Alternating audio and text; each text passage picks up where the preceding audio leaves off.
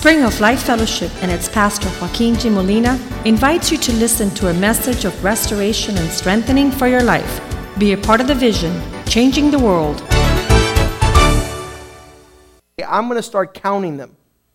And so you're one, two, 45, 46, and the cars are going by. And this is what I knew was happening the day that Jesus was saying he was going to forgive my sins. I knew I had a truckload of incredible sin in my life, and he was willing to pay the price so that I could be clean, so that I could be without sin, so I could get back in the presence of God and be washed. And so that journey started with a challenge. I said, God, I know sin offends you, and because it offends you, I will tell you I'm sorry. But it doesn't offend me, and I don't feel it's wrong, and I feel it's right, and I'm having a good time, and it feels good, and everything that sin is I like. In fact, I'm going to be honest with you, I said. For me, sinning is like oxygen, I need it to breathe. I couldn't imagine living on the earth without engaging in everything that was attractive, everything that was fun. Well, now I'm 44 and I've seen that the wages of sin is destruction. I've seen there, I've been there when a 14 year old girl is having a baby and her boyfriend's no longer there. I've been there and seen the results of sin. A plastic surgeon who goes out on one night for happy hour and gets a, bartend- a, uh, uh, a receptionist pregnant, and then he leaves like if nothing happens because it was happy hour. It was one night. And he leaves like if nothing happened. But 15 years later, he gets a letter from a 15 year old boy saying, Where is my dad? Where's my dad? Or was it a joke that you brought me into this world while you were having fun at happy hour, and that is the consequences of 15 years without a father? And so when he gets those, um, and I'm, I'm his attorney at the time, and, and I said, you know something, maybe she had sex with someone else at another happy hour. Because if she had sex with you on the first night she met you, I'm sure she must have had sex with other people, and maybe, just maybe, just maybe the baby's not yours, the 15 year old boy. And so let's go do a DNA test. And he goes off to do a DNA test, and it comes back three weeks later, and it says 99.9% you're the father. And so there's no margin of error here. It's minuscule. He, knew he was the dad. He says, when we got the results, he says, What do I do? I said, When you walk into the courtroom and your son is there, and your wife, your, your the girlfriend, your happy hour little friend is there, and you see your son for the first time, you're going to run up to him so fast and with the biggest smile on your face, and you're going to hug him, and you're going to begin to kiss him on the cheek and on the head, and you're going to say, You're the most beautiful son I could have ever dreamed of having. Because that will be what, what he's waiting for to be acknowledged by you for the first time in his life because of sin, because a moment of not keeping the ways of the Lord. I, I used to tell God, what's wrong with fornication? I didn't understand it. I knew what was wrong with adultery. You take off with somebody who's not your wife. You take off with somebody else's husband. So adultery is taking that which is yours. But fornication, I didn't understand it. Two people that agree, two people that consent, people that are old enough, people that know what they want. If they have sex, what's wrong with it? And the Lord says there's no commitment there. They haven't committed to a covenant relationship. So as soon as they have problems, that little interchange of sex becomes a problem and an issue, sometimes creating abortion, the killing of an unborn. Uh, sometimes it's, it's an unwed mother. Sometimes it's a, a, a fatherless, a, a, neglecting father. Just a, just a mess, a chaotic situation. And then I said, Lord, you are awesome. Thank you for teaching me that fornication is not yours. Thank you for teaching me in the ways of righteousness. So, in this whole scenario, the scenario becomes that Jesus is there on the day, and this is why it's celebrated around the world. And you might not celebrate, you might think it's a day to go to spring break and go to the beach. But how awesome it is that on the week that he took the way of suffering, that this church would be packed out. People taking a time out and saying, I'm going to go remember what God did for me. Everybody loves a victory. Everybody likes a party. Everybody's going to be here on Sunday. Everybody's going to be next to you when there's no troubles, when there's celebration, when there's Coke, when there's candy. But who's there in the time of suffering, considering how incredible Jesus Christ went through the most excruciating pain known to man. Not for himself, not because he was guilty, not because he, he was experienced in suffering. He did it for you and I. So tonight, I just want to meditate and I want to pray. And I want you to see not what Jesus is doing before when they're accusing him, not when he goes to trial, not when his friends betray him and they run away and everybody abandons him. Not when he quits, not when he says, I can call 10,000 angels and put a stop to this right now and just forget about eternal salvation for man. But he says, no. He says, with ever increasing pain and suffering, he continued further to that point that they nailed him to a cross. And we're just going to take a snapshot tonight of his heart in the depth of his suffering. Let's pray. Father, I thank you tonight for bringing us to the house of the Lord. What an incredible, awesome place you've created for us to consider these things. Lord, we thank you, Lord, for not understanding and bringing us into understanding. We thank you for being lost and now being found. We thank you for being rebellious and now being obedient. We thank you, Lord, for a way of blessing, a way of peace, a way of, of a future and a hope, a way of your hand to be on our lives all the way, Lord. And you paid an awesome price, and we're here tonight, Lord, to meditate on these things and to further these things in our hearts so that our relationship with you is not superficial and vain and fake, but deep, solid, and tight we want to honor you and love you and serve you all the days of our lives. And though many may forsake you, and many may take this as a joke and as a religious experience, but we're here tonight, Lord, because you said it's not good that we remain away from gathering. Many have accustomed themselves to not gathering, to coming to church. But you said all the more as you say the day, you see the day of the Lord approaching, Lord. You know where we want to be on the day of your return? Right here in your house in the place you have provided for us to be under your covering and in your presence. So tonight, these words, let them be transforming. Let your spirit do a work reminding us the depth of the payment you paid for our salvation. Give us your heart, and we want to be like you. We want to please you in all things. This we pray in Jesus' name. Amen. Jesus is on the cross, and the Bible says in Luke chapter 23, verse 34, the first words out of his mouth are, Father, forgive them. Listen to me. If it doesn't start here, we don't have a chance. If, if it doesn't start with Jesus wiping away our sin, we do not have a chance. And it's not a forgiveness of a moment. It's a forgiveness of a lifetime. People say, Why are you so intense? I'll tell you why. Because to whom much is forgiven, he loves much.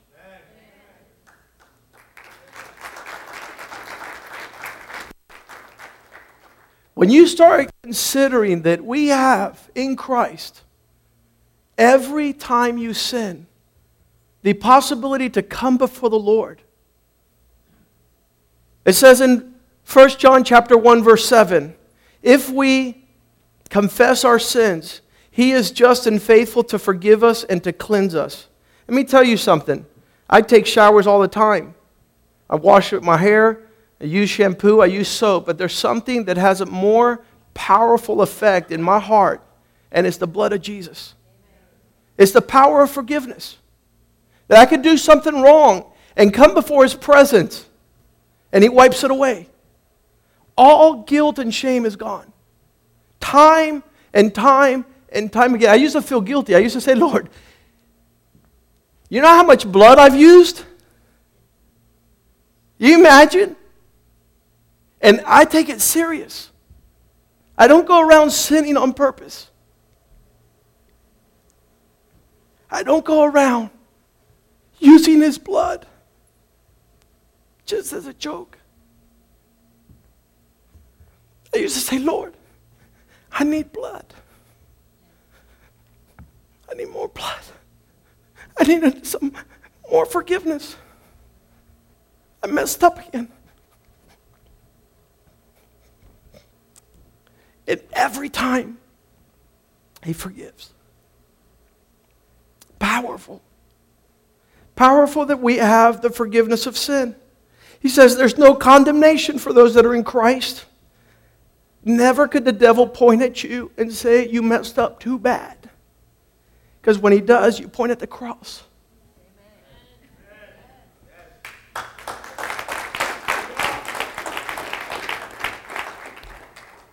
And in that relationship, the more I sin, the more He forgives, the more I love. The more incredible. He says these words. He says, You know something? Father, forgive them. They do not know what they do. Sometimes we don't even have a consciousness of what we're doing wrong.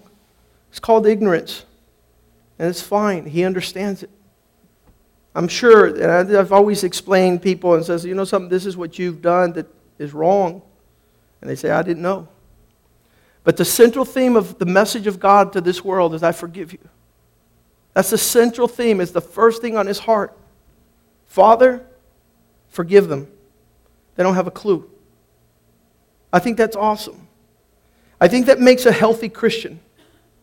Because the devil will condemn you and he'll tell you, you messed up so bad, you're never going to be forgiven. And that's a lie straight from the pit of hell. That's what he wants to lodge in your spirit so that you could then walk away and forgive uh, and feel condemned and feel that you're not worthy. I've seen God forgive homosexuals. I've seen God forgive pedophiles. I've seen God forgive prostitutes. I've seen God forgive gang leaders. I've seen God forgive transvestites. I've seen God forgive the most crazy sin in the world. A friend of mine, he says like this I murdered five people. I was a hitman for the mob. And I had a hit to go kill this one man. And when I showed up at his house, four of his friends are there, and I can't go back, and I have to kill all of them. So he kills five people. And he shoots one, he shoots the other. He's just shooting them all in the head. And as soon as it, he finished the last one, he hears the words, I still love you. Who could love a guy who assassinates five people? Maybe you forgive him some years down the road, but right there on the spot, that's the love of God. And don't you ever forget it. It far surpasses anybody, it far surpasses the sin this one guy came from Cuba, and I said, So, how do people, the young, because he was the president of all the Christian young people in Cuba, and I asked him, How do people feel about Fidel Castro? He says, You know something? Fidel Castro is an agent of hell. He's Satan's puppet. He has no forgiveness of sin. He has no forgiveness of sin. He's done so much harm and so much wrong. He's gone far beyond God's capacity to save. So we won't preach to him the gospel. I said, You know something? you're preaching a false gospel. Because my God forgives all sins. My God forgives all people. And if you don't understand that, you don't know what Jesus did on the cross. And if you're preaching a gospel that there's only so much that you could forgive, you haven't known God. Because God is standing prepared, desiring that no man should perish, but that all should turn and come back to Him so He could forgive them their sins. He's poured out the, the significant provision of God. And so that gives us the clarity. It doesn't matter because the devil will use the lack of forgiveness to cause people to run away from God. And so I could sit before any man with any sin and know that there's good news. There's great news. He says like this He says, Let's come to an account with each other in Isaiah chapter 1, verse 18 he says, Hey, why don't we settle accounts? Let's reason together. Let's come to the table. Because though your sins are red as scarlet, they're going to be white as snow. And though they're red like crimson, I'm going to make you white like wool. This is the message that allows us to come into the kingdom of God. This is the message that brought me into the kingdom of God. It's powerful. Peter had a problem with forgiveness. He says, Okay, I'm prepared to forgive teach me how many times. You know, I'll forgive this guy once, I'll forgive him twice. You know what? I'll forgive him one day each day of the week, seven times. And so he says these words. He says, Hey, Jesus, when am I to forgive? Matthew 18 21. When should I forgive? And he's prepared and gives Jesus an answer. How many try to answer questions that you ask the Lord? You ask him and then you have the answer? You get prepared for God to say, like this Peter came up to him and said, Lord, how often shall I forgive my brother in the sins that he commits against me? And I forgive him. Up to seven times? What's Jesus say? Verse 23, 22. Jesus said to him, I do not say to you up to seven times. That wasn't my answer. That was your religious answer. That's you because you get fed up with people. I want to tell you, Jesus doesn't get fed up with people. Jesus loves people, and the, he says the weaker they are, the stronger he makes them. The more, more disaster they are, the higher he lifts them up. It's a powerful thing what forgiveness does. It acts like you've never even sinned. He says, as far as the east is from the west, I will throw your sins in the sea of forgetfulness. Peter, if you're going to hang out with me, you're going to have to learn that this is forgiveness on steroids 70 times 7. So many times as you'll forget, 490 times a day, I don't think anybody has ever offended me that many times. Almost saying every time somebody offends you, you be prepared to forgive them like I have. They said, Teach us how to pray. What did he include in that prayer?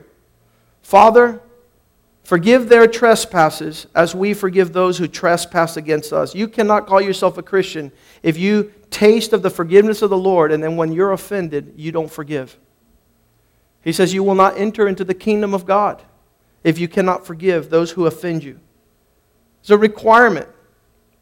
When he's sitting there at the Last Supper and he's t- telling them he's about to leave, he reminds them that the cup that they're drinking the invitation that he's invited them to in Matthew 26, 27, he says, This is the covenant in my blood that shall be poured out for many people. Verse 28.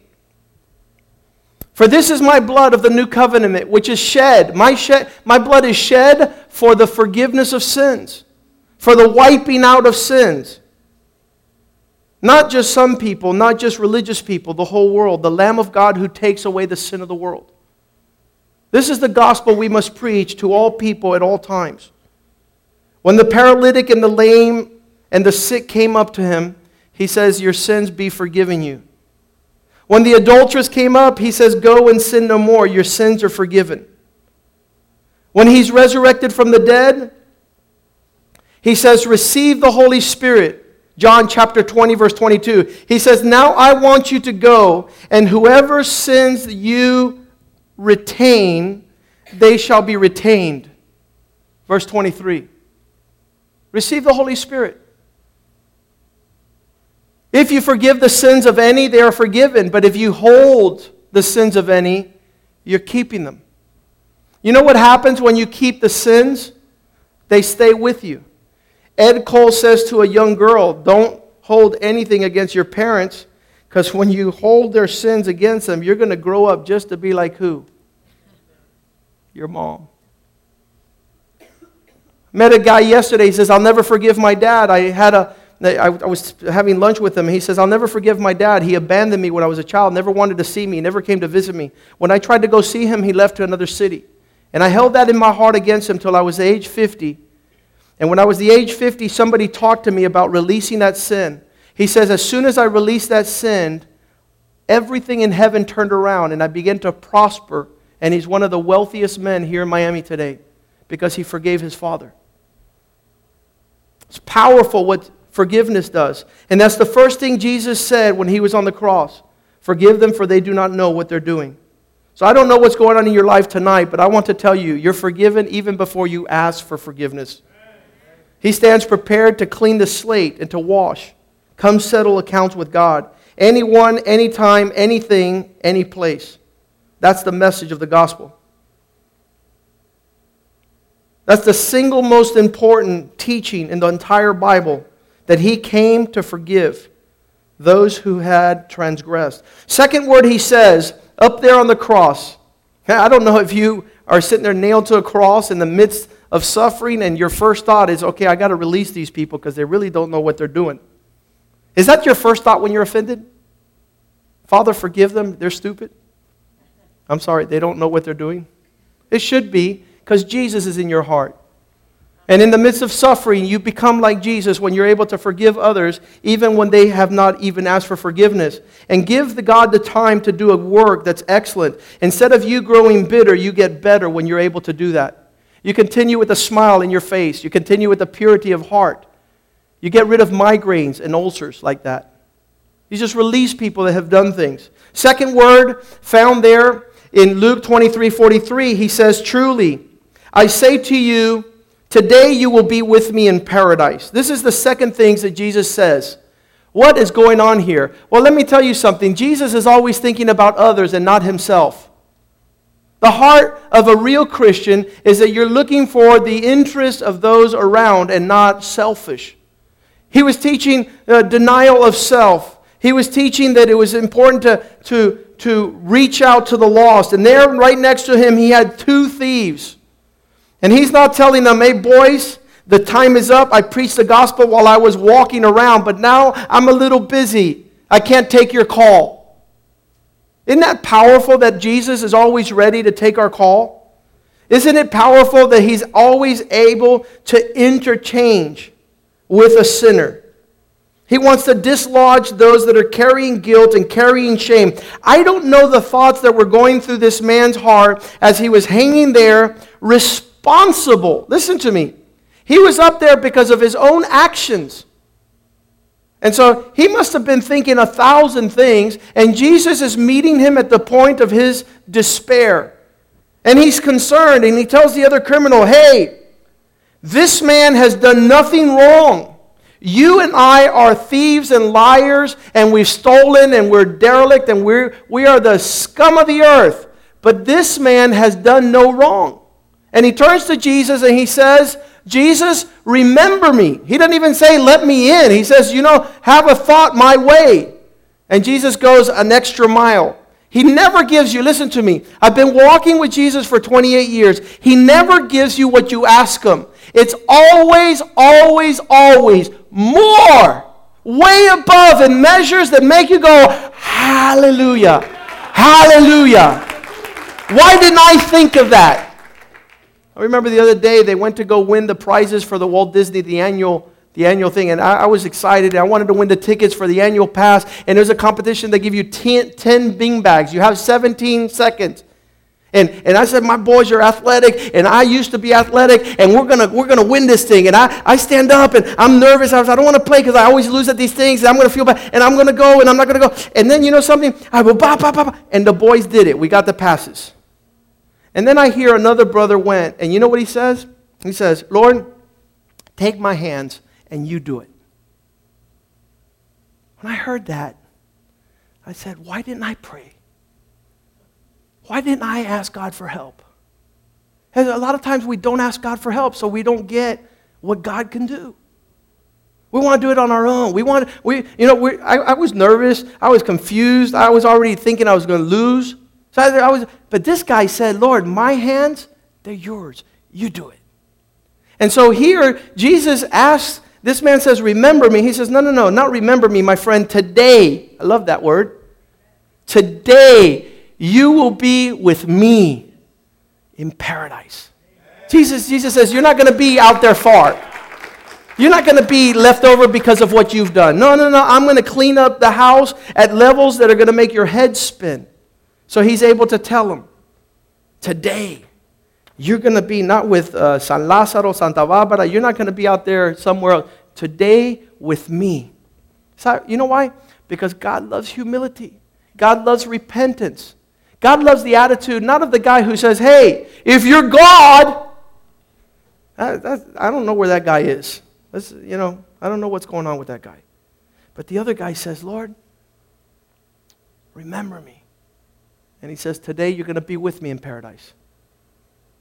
We're going to take care of business. He's doing the interchange that he's done since the beginning of time, calling men back to himself. And even on the cross, he's calling out to somebody to come home. You know what? He defends Jesus, the criminal. He says, This man has done no wrong. I, want to tell you that, that there's, there's an element, and you might not know this, but as a criminal lawyer and, and as a guy who's been around a lot of prisons and jails, if there's anyone who knows and has dirt on somebody, it's a criminal. They, they know the cheese. They, they know what's going on when nobody, you're like, hey, everything's okay. And the criminal's like there, he's like masterminding, he, he could see the picture. And so these guys knew about Jesus. And if there's one thing they knew about Jesus is that he didn't belong there. And he says, This man's done nothing wrong to, he doesn't deserve to be up here. You and I are bad. We're street smart. We know the inside scoop. No one knows what's going on behind the scenes better than a criminal, a con artist. He's always playing people. And in the depth of their craziness, they acknowledged that Jesus was there not because of anything he had done. And he's there not concerned about himself, saying, Listen to me, you had an opportunity to hear me while I was preaching on the streets. It's too late now. No, he turned to him and he gave that guy some incredible enthusiasm to look forward to. He's a specialist at doing this. If you ever take any problem to Jesus, man, he'll handle it. He'll give you the answer. He has the answer to all your questions. He's always answered all my questions. I've had some crazy questions, but he's always answered them, and he's really impressed me with how he makes a way when there's no way, how he opens a door when all doors are shut, how he gives you a stream in the middle of a desert it's always amazing that when I think there's no way out, Jesus is the way. He's the truth and the life. And every time you go to Him, you could follow Him on the way out to an incredible place. The third word that He speaks up on the cross is after He talks to the thief. He's already taken care of forgiveness, He's already taken care of the sinner, of the lost. They're, they're close to His heart. He wishes no one would perish, no one would be destroyed, no one would suffer. And then the third word is he turns and he says to John the disciple, he says, this is found in John 19 26.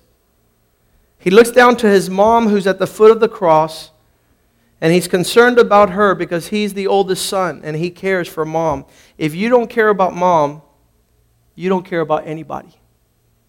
You want to know why? Because mom brought you into this world. That's my mom she brought me into this world. I live passionately to be able to honor her. I live passionately to be able to fulfill her heart's desire with my life. And Jesus, too. And he's on the cross, and he could be taking care of a thousand businesses, but he's taking care of, say with me, family. If you don't care about family, you don't care about anything.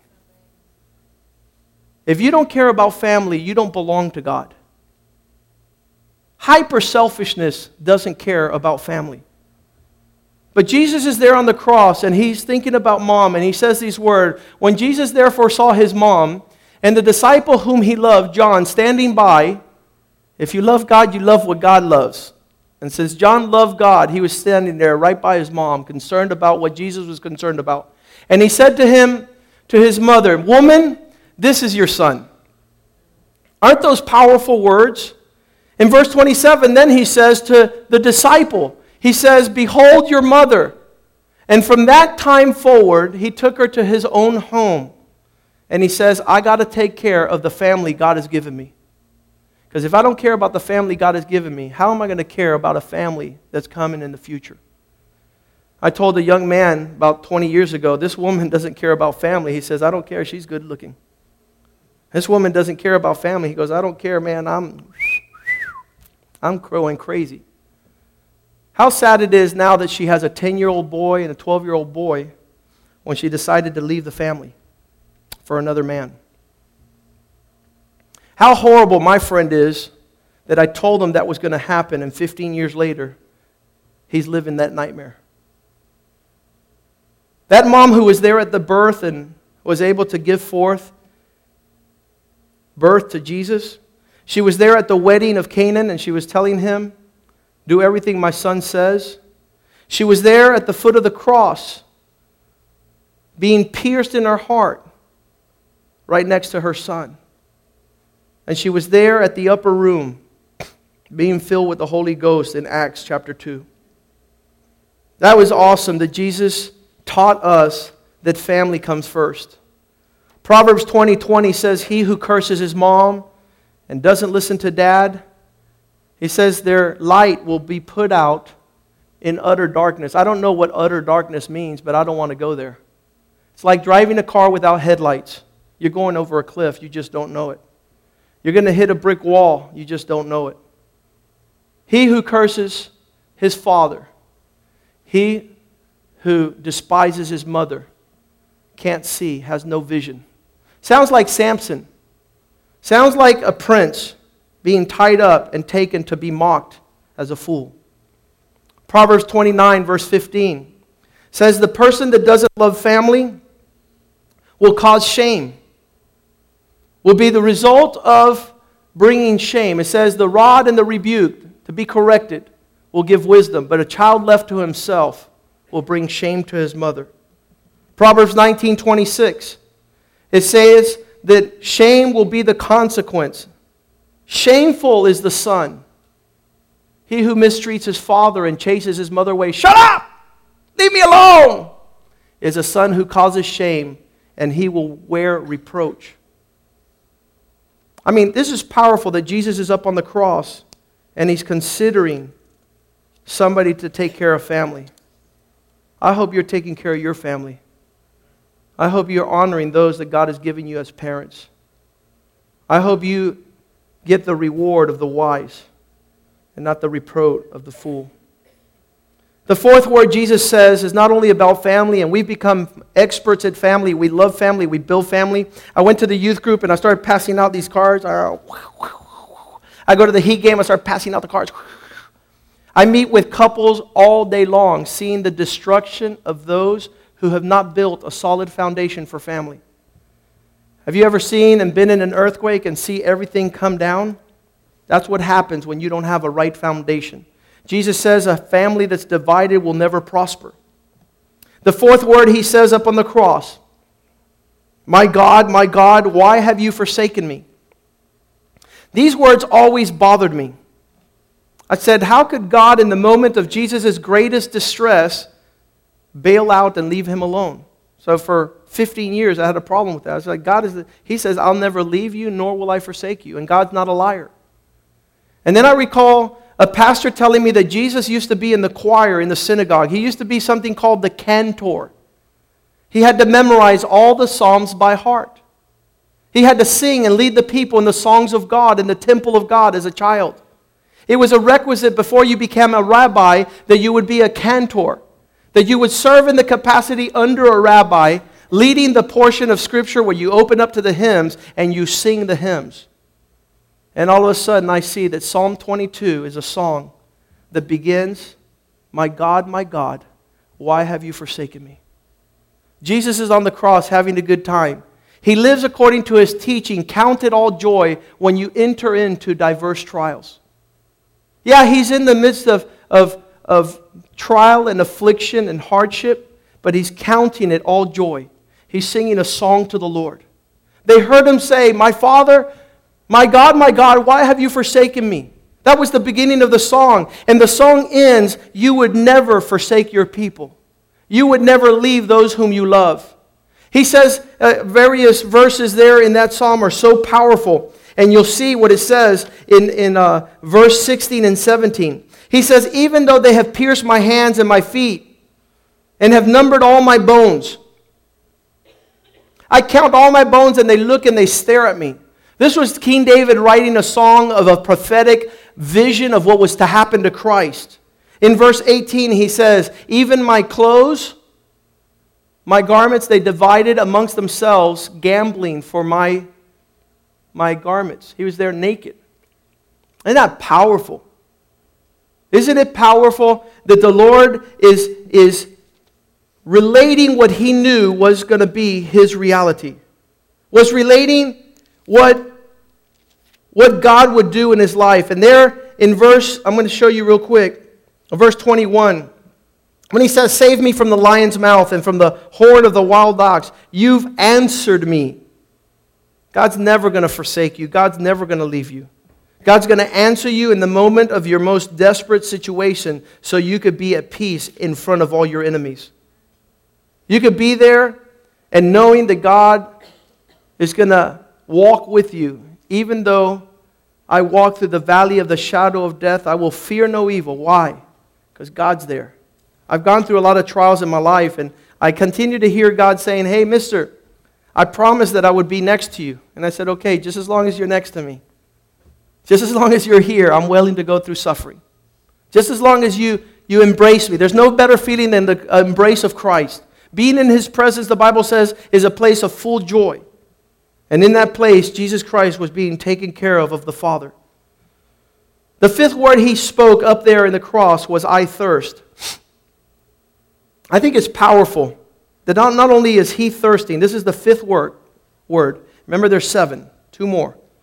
The fifth word was, I'm thirsty. And I don't know if you have ever been thirsty, if you ever had lack of something that's missing that you're yearning for. And you could be thirsty for nutrients and water. You could be thirsting for um, not being lonely, for companionship. You could be thirsty for a lot of things. But Jesus Christ says, I will satisfy your thirst. He goes to the Samaritan woman and says, You will never thirst again when I give you water. Whatever you're yearning for, I'm the source. Whatever's going on in your life, let it come from me. Oh, how horrible it is for us to go get our own things. How many say amen? How horrible it is for us to vest our own garments. The fig leaves that Adam and Eve covered their nakedness with. He says, No, here's some skins.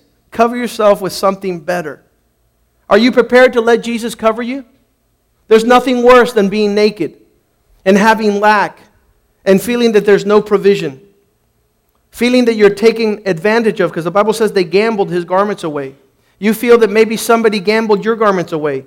You should have been vested with the glory of God's honor and dignity and truth, and somebody stripped you of all that, and you feel shamed. Can you realize that as he's calling out for water, you know what they brought him, white? Does anybody know what they brought him?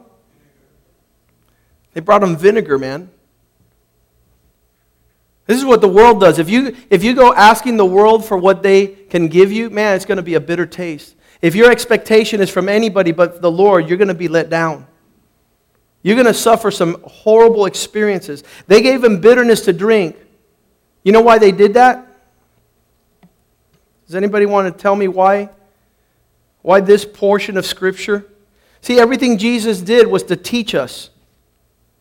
And when he says he was thirsty and they gave him something bitter to drink, this was the perfect opportunity to spit it out and call that person all the names in the book. I mean, this, this is not a time to play around, and yet they're playing with him. This is not a time to, to do things that are inappropriate, and they're doing so. And you know what happens when they do that? See, all hits in life brings out what's inside. They gave him at a moment where he's desperately thirsty, they give him something bitter to drink, and that was the perfect opportunity to just lash out and show the revenge, the, the getting back. They're going to pay for this. I'm going to get even. And Jesus is showing us a way. When somebody gives you a bitter drink, what are you supposed to do? Allow it to be the opportunity for sweetness to come out. Who is sweetness? Jesus. That's why Jesus needs to be built on the inside of us. I don't know if I'm prepared to have somebody play this joke on me. God help us. The Bible says that everything he went through was in order for us to model his example. The sixth word he did up on the cross, he spoke.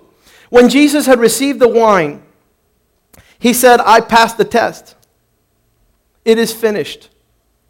This was the last straw. This, this would have really got me to choke somebody. This would have been the occasion to. The work of God is perfect. I was allow, I allowed God to do a perfect work in my spirit. You that remember who Bradley Stewart is, you remember what he said? He grew up as a child and he had brain damage. He had cerebral palsy, a paralyzed aspects of the brain that caused him to walk with, with jerking and all sorts of agitation. It looked like a spastic individual. When he got to school, all the kids began to make fun of him because he couldn't talk, he couldn't walk. You just imagine him, his first day of school, he wants to be there, and everybody's like, look, and they're just making fun of every defect. And you know what he says? He was eight, seven years old. He says, I decided that moment, it didn't matter what they did to me, I was going to be a sweet man. That freaked me out. They've done worse things. I remember the first day I went to the bus stop, they looked down at my feet, they see me, I have white feet, and they say, Oh, he has six toes. I was like, I'm not going to school no more. I, don't, I want to go home. They're making fun of me. It's my first day of school, and people are making fun of my feet. And so, a lifetime of, for some of us has been just, just an onslaught of all the bitter drink when we're thirsty for acceptance. And he says, It is finished. And I hope that you allow Christ to finish the work in your life. Now, I hope you're able See, the first words that are recorded in the Bible that Jesus ever spoke in his incarnate state was when he got lost as a child and he told his parents, It's, I must be about my Father's work. Those are the first words he spoke. And the last words he spoke was, It's finished. I did what dad wanted. I, got, I took care of business. What the Lord wanted with my life, that's what I gave him. I hope you're praying like that too. And you could say in John chapter 19, verse 30, Jesus had received the wine and he said, It's finished. He bowed his head and handed over his spirit. And then the last words he spoke, the seventh words that Jesus spoke, was this one where it says in Luke 23 46, with a loud voice. I, I can't wait. Listen to me. If, if there's anything that I desire, I think it's the Spirit of God that desires it in me is for you to boldly proclaim the will of God. Hey, you know something? The devil has us intimidated. But to loudly lift up your voice and to be able to pray along the will of God. And he lifted up his voice super loud. And that's why it's so positive for us to confess the things of God, the will of God.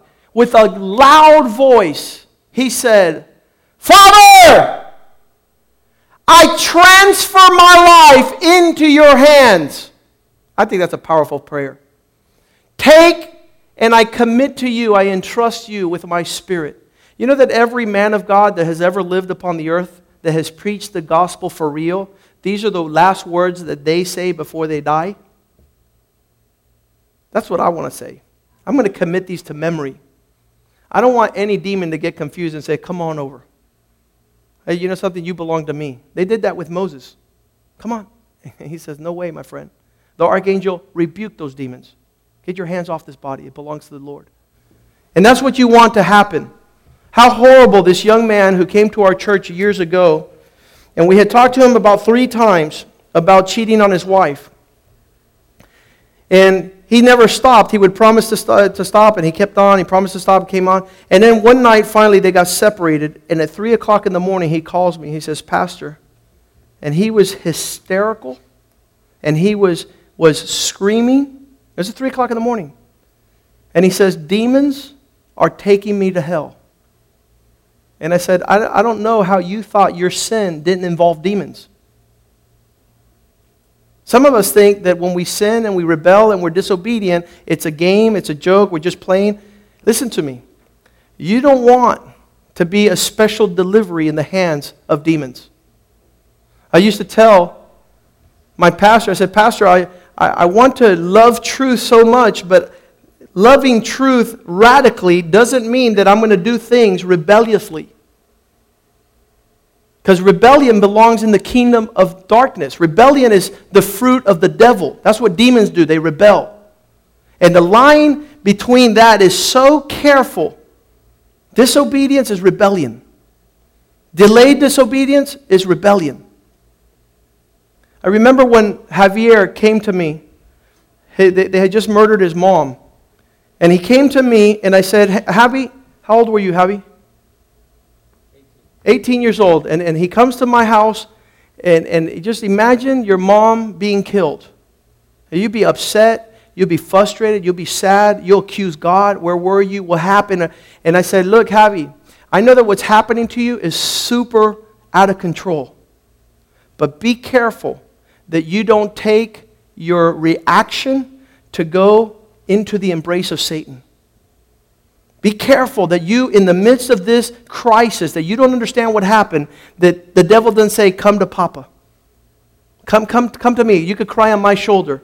Because the only thing the devil wants with us is to kill us, to steal from us, and to destroy us. He's not going to pamper you.